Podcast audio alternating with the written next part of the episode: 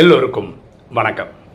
இன்னைக்கு நம்ம பார்க்கக்கூடிய subject why we should do selfless service சுயநலமற்ற சேவை ஏன் செய்ய வேண்டும்? ஒரு கதையை பார்த்துட்டு இன்னைக்கு டைட்டில் டிஸ்கஸ் பண்ணலாமா?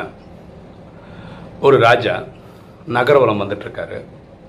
அப்போ அவர் குடிசை பகுதி எல்லாமே வந்து பார்த்துட்ருக்காரு உங்கள் ராஜா தெரியல ரொம்ப காஸ்ட்லியான ட்ரெஸ்லாம் போட்டிருப்பாங்க. அதில் பட்டன் வரைக்கும் தங்கத்தில் தான் இருக்கும். அப்போது அந்த ராஜா நடந்து வந்திருக்கும் போது அந்த ஒரு அந்த ட்ரெஸ்லேருந்து ஒரு பட்டன் கோல்டு கலர் பட்டன் அறுந்து கீழே வந்துட்டு அப்போ என்ன மார்பக்க பகுதி தெரிகிற மாதிரி ஒரு ஓப்பனிங் வந்துடுது இல்லையா? அப்போது அந்த ராஜா யோசிக்கிறார் இது தைச்சா நல்லா இருக்கும் அப்படின்னு நினைக்கிறாரு. அப்போ அந்த ஊரில் இருக்கிற ஒரு டெய்லர் அவர் கேள்விப்படுறாரு இந்த மாதிரி ராஜாவோட பட்டன் போயிடுச்சுன்னு சொல்லிட்டு இந்த ராஜா போட்டிருக்கிறதே பட்டுனால ஆன துணி அது மேலே கோல்டெல்லாம் போட்டிருக்காரு. ஸோ பட்டு நூல் எடுத்துகிட்டு வந்து ரெண்டே நிமிஷத்தில் அந்த கோல்டு ஆனால் அந்த பட்டனை வச்சு தச்சு கொடுத்துட்டாரு. இப்போ ராஜா கேட்குறாரு இதுக்கு எவ்வளோ பணம் காசு தரணும்? அப்படின்னு. உடனே அவன் அந்த டெய்லர் சொல்கிறாரு இல்லை இல்லை இல்லை இல்லை நான் எங்கள் ஊர் ராஜாவுக்கு நான் பண்ணியிருக்கேன். இது எனக்கு வந்து ஒரு பெருமையான விஷயம். எனக்கு ஒரு வாய்ப்பு கிடச்சதுக்கு நன்றி. இதுக்கெல்லாம் காசே வேண்டாம் அப்படின்றாரு. ராஜா சொல்கிறார் அப்படிலாம் கிடையாது. நீங்கள் தச்சிருக்கீங்க அதுக்கு சேவை பண்ணிக்கங்க அதுக்கான ஃபீஸ் வாங்கிக்கணும் அப்படின்றார். இது ஆக்சுவலாக வந்து ஒரு அவர் இந்த டைலரோட அனுபவத்துக்கு ரெண்டு நிமிஷத்துக்கு மேலே ஆகல அதை தைச்சு எடுக்கிறதுக்கு. இந்த நூல் சாதாரண நூல் இல்லை பட்டு நூல் அவ்வளோதான் ஓகே இது ராஜா காலம் இல்லையா? மிஞ்சி போனால் ரெண்டு அணா கணக்குக்கு தான் அந்த நூல் வரும். அவ்வளோதான் இல்லை நூல் யூஸ் பண்ணியிருப்பார். நான் சொன்னால் இது ரெண்டு அணா தான் ஆயிருக்கும். இந்த ரெண்டு அணாக்கு நான் வந்து உங்ககிட்ட கணக்கெல்லாம் பார்க்கறது கரெக்டாக இருக்காது ராஜா. நான் அதெல்லாம் எனக்கு வேண்டவே வேண்டாம். இந்த விஷயத்தை இந்த பைசா விஷயத்தில் நீங்கள் யோசிக்காதீங்க. அப்படின்னு அந்த இவன் சொல்கிறான் ராஜா எவ்வளோ நிர்பந்திச்சும் அவர் காசு கேட்கல காசு அமௌண்ட்டும் சொல்லலை. எனக்கு இவ்வளோ கொடுங்கன்னு அவன் கேட்கவே இல்லை. ராஜா ராஜா இல்லையா? அவர் பெருந்தன்மை என்ன சொல்கிறேன்னா இந்த ஊர் ப்ளஸ் பக்கத்து கிராமம் இருக்குல்ல ரெண்டு கிராமத்தையும் உன் பேரில் எழுதி வைக்கிறேன் அப்படின்னு ராஜா எழுதி வைக்கிறார். ஓகேவா எப்போது நீங்கள் ரொம்ப பெரியவங்கக்கிட்ட ஒர்க் பண்ணுறீங்களோ அப்போ நீங்கள் இந்த பிஸ்னஸ்லாம் பேசாமல் இருந்தீங்கன்னா நீங்கள் எதிர்பார்த்ததோட பல மடங்கு வரும். நான் என்னோடய பர்சனல் அனுபவம்னு சொல்லிவிட்டு திருப்பி இந்த டாப்பிக்கை திருப்பி டிஸ்கஸ் பண்ணுவோம். என் மனைவி வந்து ஒரு ஃபிசியோதெரபிஸ்டாக இருக்காங்க. அவங்க இங்கே லோக்கல் ஏரியாவில் வந்து ஹவுஸ் விசிட்லாம் போனால் நூற்றி ஐம்பது ரூபா அந்த மாதிரிலாம் சார்ஜ் பண்ணேன் இந்த ஏரியாவில் அவ்வளோதான் அவங்களால அஃபோர்ட் பண்ண முடியும். ஏன்னா எப்படி பார்த்தாலும் பத்து நாள் ட்ரீட்மெண்ட் கொடுக்கணும். அப்போ ஒரு வாட்டி என்னோடய ஃப்ரெண்டு அவர் மார்வாடி அவர் அவர் அவங்க அம்மாவுக்கு ட்ரீட்மெண்ட் பண்ண முடியும்னு கேட்டான். அப்போ அவன் நாங்கள் பயங்கர க்ளோஸ் ஃப்ரெண்ட்ஸ் ஆக்சுவலாக அப்போது எவ்வளோ ஃபீஸுன்னு கேட்டேன் நான் சொன்னேன் நூற்றி ஐம்பது ரூபா சார்ஜ் பண்ணுவாங்க. அது வந்து நாங்கள் புரஷாவக்கம் வரைக்கும் போய் பண்ணிட்டு வரணும். ஸோ நான் வந்து போகணுன்றதுனால பெட்ரோலுக்கு ஒரு ஐம்பது ரூபா கொடுத்து டூ ஹண்ட்ரட் கொடுத்தா நல்லாயிருக்கும் அப்படின்னு. அப்போ அவன் சொன்னான் எங்கள் ஏரியாலலாம் ஐநூறுரூவா சார்ஜ் பண்ணுறாங்க அதான் இந்த டூ ஹண்ட்ரட் கான்செப்ட்லாம் விட்டுரு. நான் ஃபைவ் ஹண்ட்ரட் ருபீஸ் தரேன். பத்து நாளில் பத்து நாள் ட்ரீட்மெண்ட் பண்ணுங்க. ஒரு நாள் கூட அப்பா அம்மா கிட்ட காசு கேட்காதீங்க. நான் தந்துடுறேன்ட்டு சரி ஓகே அப்படின்னு சொல்லி நாங்கள் ட்ரீட்மெண்ட் போயிட்டு வந்தோம். நான் தான் ஒய்ஃபை கூட்டிகிட்டு போவேன். நான் தான் கூட்டிகிட்டு வருவேன்.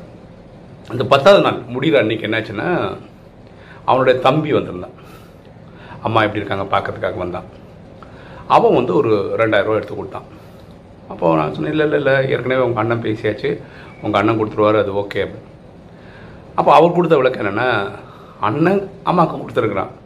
நான் என் அம்மாவுக்கு கொடுக்குறேன். அப்படி வச்சுக்கோங்க. அந்த கணக்கு என்கிட்ட சொல்லாதீங்க அப்படின்னு. ஒரு அஞ்சு நிமிஷம் பத்து நிமிஷம் இருக்காது. அப்படி இவங்க அப்பா என் ஃப்ரெண்டோட அப்பா வந்து அவர் ஒரு ஆயிரம் ரூபா கிட்ட கொடுத்தாரு.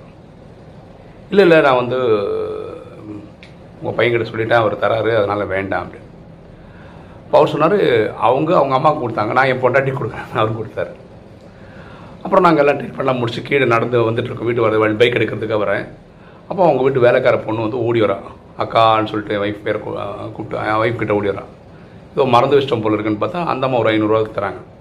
என்னம்மா இது என்ன? இது அம்மா கொடுக்க சொன்னாங்க. ஃப்ரெண்டோட அம்மா. அது அவங்க பெரியவங்க பெருசாக தான். நம்ம நினச்சதை விட பல மடங்கு திரும்பி ரிட்டர்ன் கிடைக்குது. ஓகேவா அப்போது அதே தான் சேவையில் இறைவன் சேவையில் நீங்கள் இந்த இதுக்கு எதிர்பார்த்து ஒரு சேவை பண்ணீங்கன்னா அது அவ்வளோ பெருசாக கிடைக்காது உங்களுக்கு. பரமாத்மா என்ன சொல்கிறாருன்னா வலது கை கொடுக்குறது இடது கைக்கு தெரியக்கூடாது. நீங்கள் பண்ணுற சேவையை நீங்கள் வந்து அப்படியே டமாரம் பண்ணி நான் அப்படி பண்ணிட்டேன் இப்படி பண்ணிட்டேன்னு சொன்னீங்கன்னா பலன்கள் குறைஞ்சிரும்.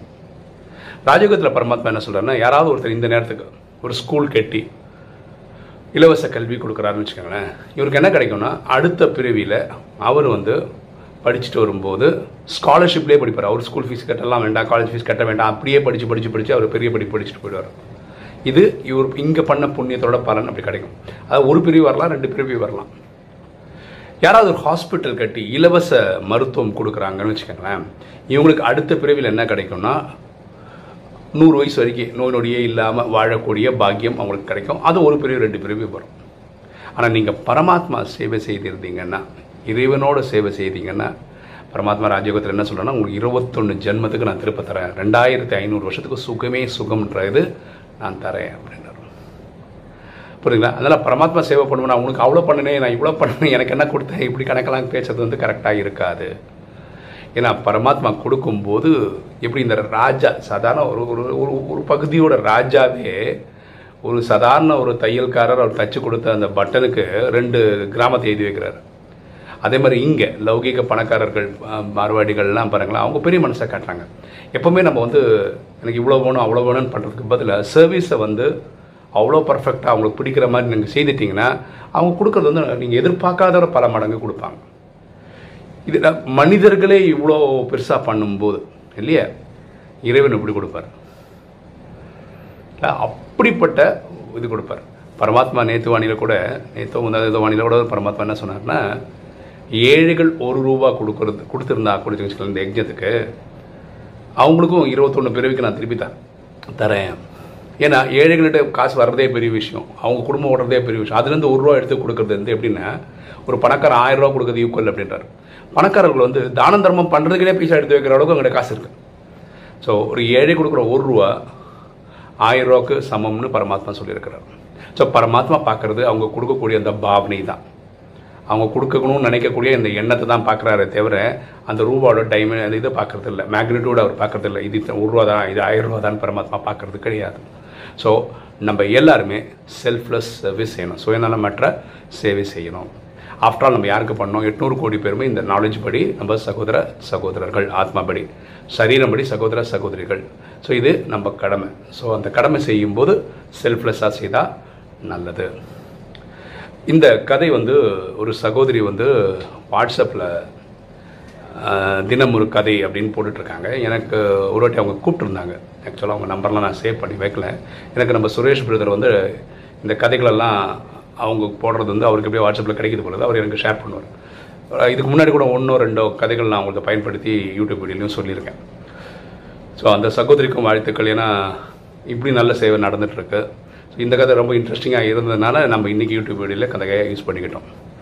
ஓகே இன்றைக்கி வீடியோ உங்களுக்கு பிடிச்சிருக்கும்னு நினைக்கிறேன். பட் லைக் பண்ணுங்கள் சப்ஸ்கிரைப் பண்ணுங்கள் ஃப்ரெண்ட்ஸ்க்கு சொல்லுங்கள் ஷேர் பண்ணுங்கள் கமெண்ட்ஸ் பண்ணுங்கள் தேங்க்யூ